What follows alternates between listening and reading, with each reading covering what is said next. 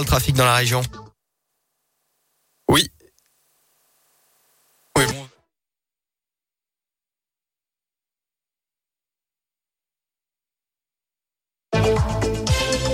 C'est reparti, je crois. C'est pas grave. Bon, ce week-end, la circulation s'annonce un peu plus chargée avec le retour de vacances. Bison futé le drapeau vert aujourd'hui, samedi et dimanche dans le sens des départs. Même chose pour les retours, sauf dimanche.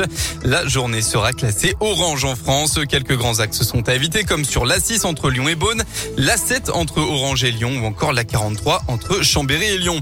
À la une de l'actu en ce dernier jour de 2021, plus de 206 000 contaminations ont été enregistrées en 24 heures en France, tandis que près de 2000 personnes ont été hospitalisées pour cause de Covid sur la seule journée d'hier.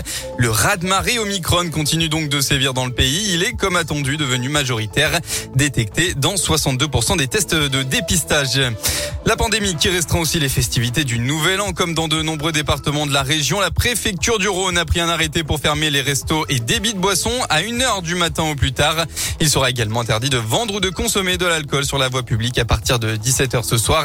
Des contrôles sont attendus tout au long de la nuit. Plusieurs nouvelles lignes ferroviaires dans la région. L'autorité de régulation des transports a donné son feu vert à la coopérative Railcoop hier pour exploiter ces lignes, dont plusieurs en Auvergne-Rhône-Alpes. L'une d'elles reliera Clermont-Ferrand à Strasbourg, euh, tandis qu'une autre assurera la liaison entre Saint-Etienne et Thionville en passant par Lyon-Pardieu et Villefranche-sur-Saône. Dernier volet de notre série de la semaine sur Radio Scoop, la rétrospective de 2021. Et ce matin, on revient sur les grands événements sociaux qui ont marqué l'année dans la région. Sébastien Riglet. Et ils ont été nombreux. Le climat social s'est tendu en 2021 et cela s'est ressenti chez nous. En cette période de crise sanitaire, plusieurs secteurs ont défilé dans la rue. Un exemple, les intermittents du spectacle.